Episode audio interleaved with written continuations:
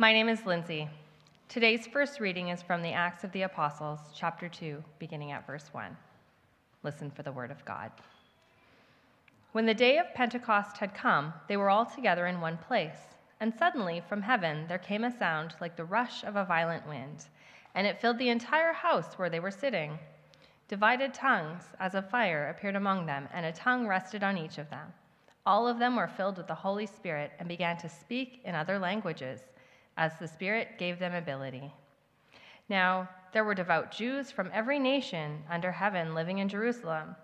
And at this sound, the crowd gathered and was bewildered, because each one of them heard them speaking in the native language of each. Amazed and astonished, they asked, "Are not all those who are not all those who are speaking Galileans? And how is it that we hear, each one of us, in our own native language? Parthians, Medes, Elamites, and residents of Mesopotamia, Judea and Cappadocia, Pontus and Asia, Phrygia and Pamphylia, Egypt and the parts of Libya belonging to Cyrene, and visitors from Rome, both Jews and proselytes, Cretans and Arabs. In our own languages, we hear them speaking about God's deeds of power." All were amazed and perplexed, saying to one another, "What does this mean?" But others sneered and said, "They are filled with new wine." But Peter, standing with the eleven, raised his voice and addressed them.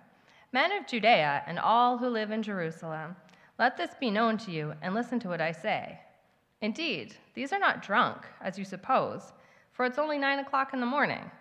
No, this is what was spoken through the prophet Joel. In the last days it will be, God declares, that I will pour out my Spirit unto all flesh, and your sons and daughters shall prophesy, and your young men shall see visions, and your old men shall dream dreams. Even upon my slaves, both men and women, in those days I will pour out my Spirit, and they shall prophesy. And I will show portents in the heavens above and signs on the earth below, blood and fire and smoky mist. The sun shall be turned to darkness and the moon to blood, before the coming of the Lord's great and glorious day. Then everyone who calls on the name of the Lord shall be saved." Our second reading is from Paul's letter to Titus, chapter three, beginning at verse four. "This Spirit he poured out on us richly through Jesus Christ our Savior, so that, having been justified by his grace, we might become heirs according to the hope of eternal life. The saying is sure, but when the goodness and loving kindness of God our Savior appeared, he saved us, not because of any works of righteousness that we had done, but according to his mercy, through the water of rebirth and renewal by the Holy Spirit. I desire that you insist on these things, so that those who have come to believe in God may be careful to devote themselves to good works. These things are excellent and profitable to everyone." Hear what the Spirit is saying to the church.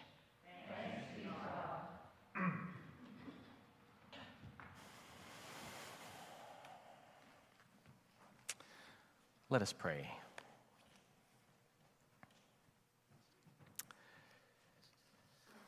Come, Holy Spirit, come to us, come among us. Come as the wind and cleanse, come as the fire and burn. Come as the dew and refresh, convict, convert, and consecrate many hearts and lives to our great good and your greater glory. Amen. The great preacher and teacher, Will Willimon, I think I have a picture of him up there, if we put it up there. Will Willimon, are you there? There you are. Hey, Will. Anyway, the great preacher and teacher, Will Willimon, tells a story of moving into a na- new neighborhood and his neighbor coming to introduce herself to him. Upon finding out that he was a preacher, she promptly introduced herself as a charismatic Christian. She attended a Pentecostal church with a lot of explosive energy, the kind where everyone raises their hands. She said to him that she had recently had an incredible, ecstatic experience of God's presence. She said that she had, quote, "received the baptism of the Holy Spirit and was assured of her salvation. When his re- neighbor revealed that she had received the baptism of the Holy Spirit, Willimon responded by saying, "That makes two of us." The neighbor seemed skeptical.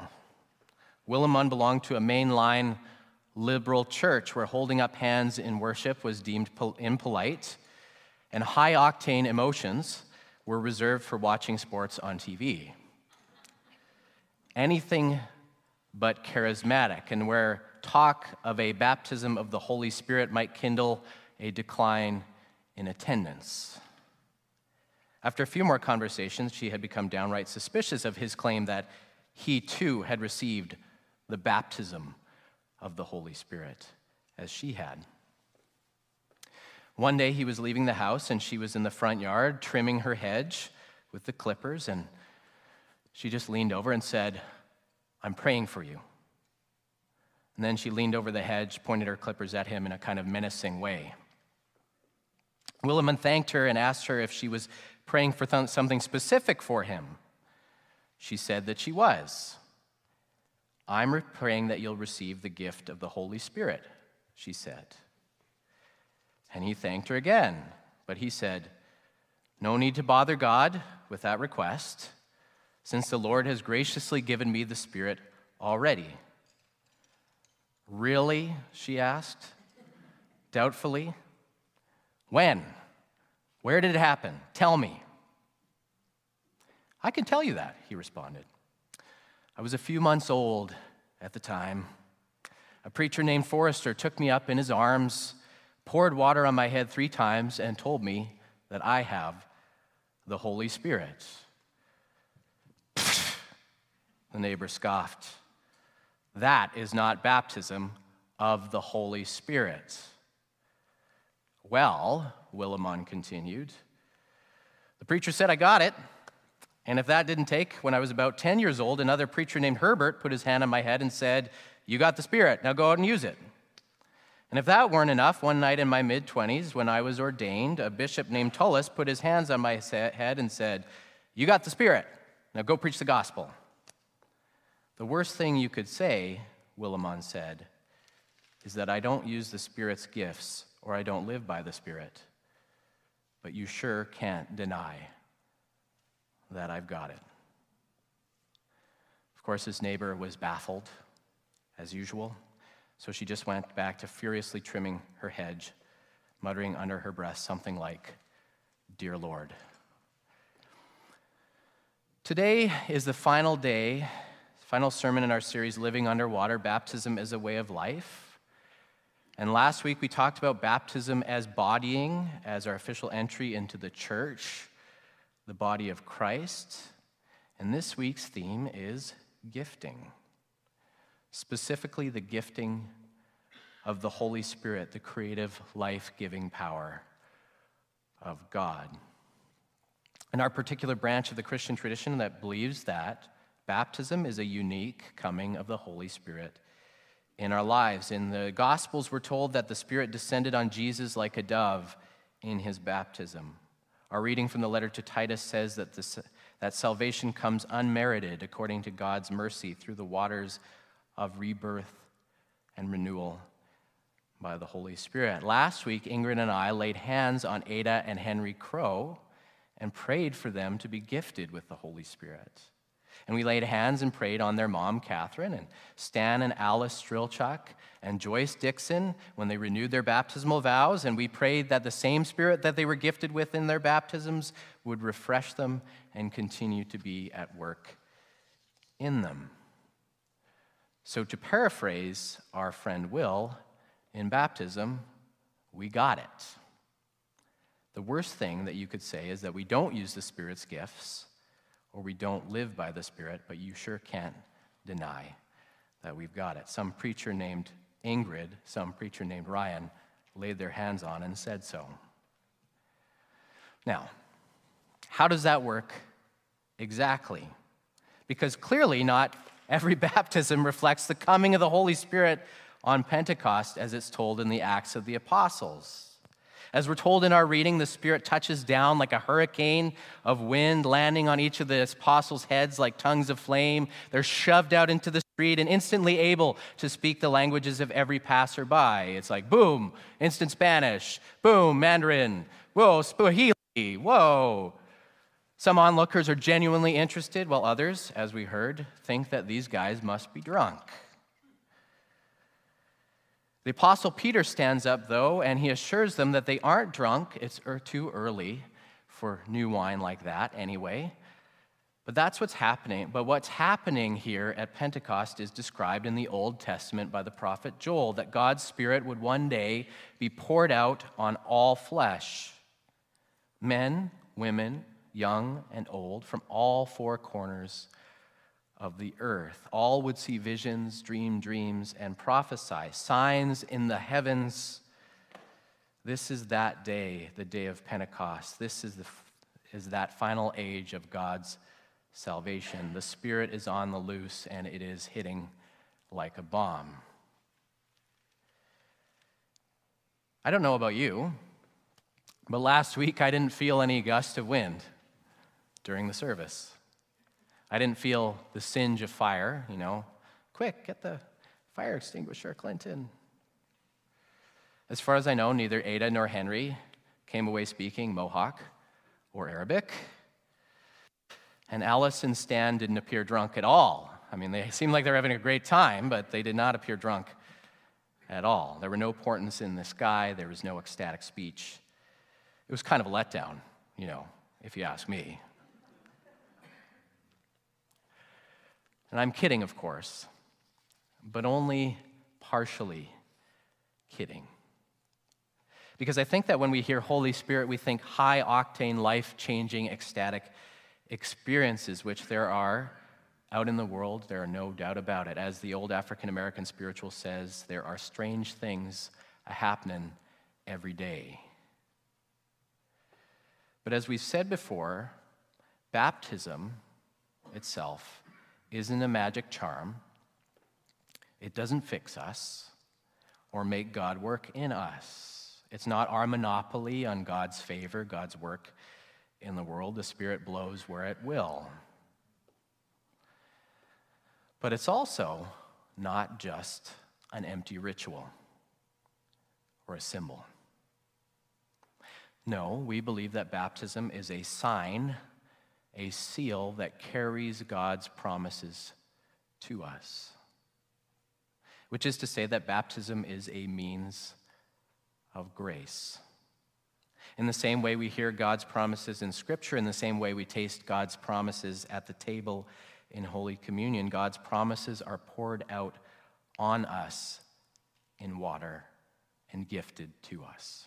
Baptism is a concrete event in space and time that we return to over and over and over again, one God uses to build faith in us, one that helps us to believe in God's promises. And one of the promises that we're given in baptism is that simply that we are not alone, that we are not alone. We are not loved on account of our own merit. We don't live life by pulling up our own bootstraps. We do not live by our own strength, nor do we face the world or its troubles on our own. The promise is that God is with us, that God is with us and God is for us. And not only that, that God is with us and God is for us, but that God is at work in us and through us, and among us, in the church, bringing strength, courage, peace, and consolation by the power of the Holy Spirit. The Reverend Doctor Martin Luther King Junior, which I think I have a picture of. I mean, you probably know what he looks like. The great African-American civil rights leader and activist tells the story of an hour of deep despair in the early years of his leadership in helping to desegregate the American South. And he was receiving constant calls threatening to bomb his home and to take his life. You know, he feared for his wife and his new baby daughter and wondered if the struggle would be worth it if it meant these people who he loved would suffer or be killed on account of it, or that he himself would be killed on account of it. The thought of what might happen to him and his family kept him awake on many nights. So one night when he was wandering the house, unable to sleep, he went down to the kitchen and made himself a cup of coffee. Sipping it at the kitchen table, he poured out his fears, doubts, and despairs to God. Like in our text, he called upon the name of the Lord. And at that moment, he said, at that moment, coffee cup in hand, at that moment, he said, I experienced the presence of the divine as I had never before experienced him. It seemed as though I could hear the quiet assurance of an inner voice saying, stand up for righteousness, stand up for truth, and God will be at your side forever. And he was able to do just that, in spite of his own fears and doubts, all the way up until the day that he was gunned down, marching with striking garbage workers. Now, clearly, this was the Holy Spirit at work in Doctor King. This is the power that gave him the strength and courage in spite of his fears, but this experience of the Holy Spirit was just a confirmation of the promise given to him in his baptism at Ebenezer Baptist Church when hands were laid on him as a teenager. Now, of course, you might not be needing the courage to face down fire hoses, guard dogs, or threats of assassination by the Ku Klux Klan. I don't exactly know what everyone is up to in this congregation. And your struggles and fears, and the struggles and fears of the church, your anxieties may pale in comparison to Doctor King's. But the promise is that the Holy Spirit is as much for you in yours as it was for him in his. The same Spirit that was poured out on Martin Luther King, dear brothers and sisters, is the same Spirit poured out on all flesh, on you. Because God is with us, we can trust that we will find comfort in our afflictions and consolation for our broken hearts, especially when a beloved minister is leaving us. Because God is with us, we can be confident in wisdom in times of worry and courage when our backs are up against the wall. Because God is with us, we will find strength in our weakness, and we can take heart that there will be justice for the oppressed, even if it doesn't look like that today. And because God is with us, we can trust that the right words will be spoken at the right time and in the right place. Because the same spark that kindled the Big Bang is right here and has taken up residence right here in you and in me. That is one of the promises made in baptism.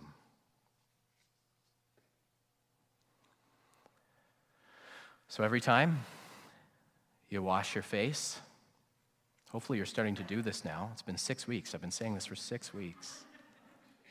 Hopefully you're washing your face. Every time you chase your kids with the hose, I knew somebody would like that. Kids really deserve it sometimes, don't they? Every time you rinse your dentures and put it in that little jar, plunk, plunk. Or hear that splash every Sunday in the assurance of grace. Remember that you are not alone because God is with us. God is with you and for you, at work in you and through you. And though you may not always use the gifts of the Spirit or live in the Spirit, in baptism, there's no denying that you've got it. So we pray, come, Holy Spirit, come. In Jesus' name, may we be open to your fire and your grace. Amen.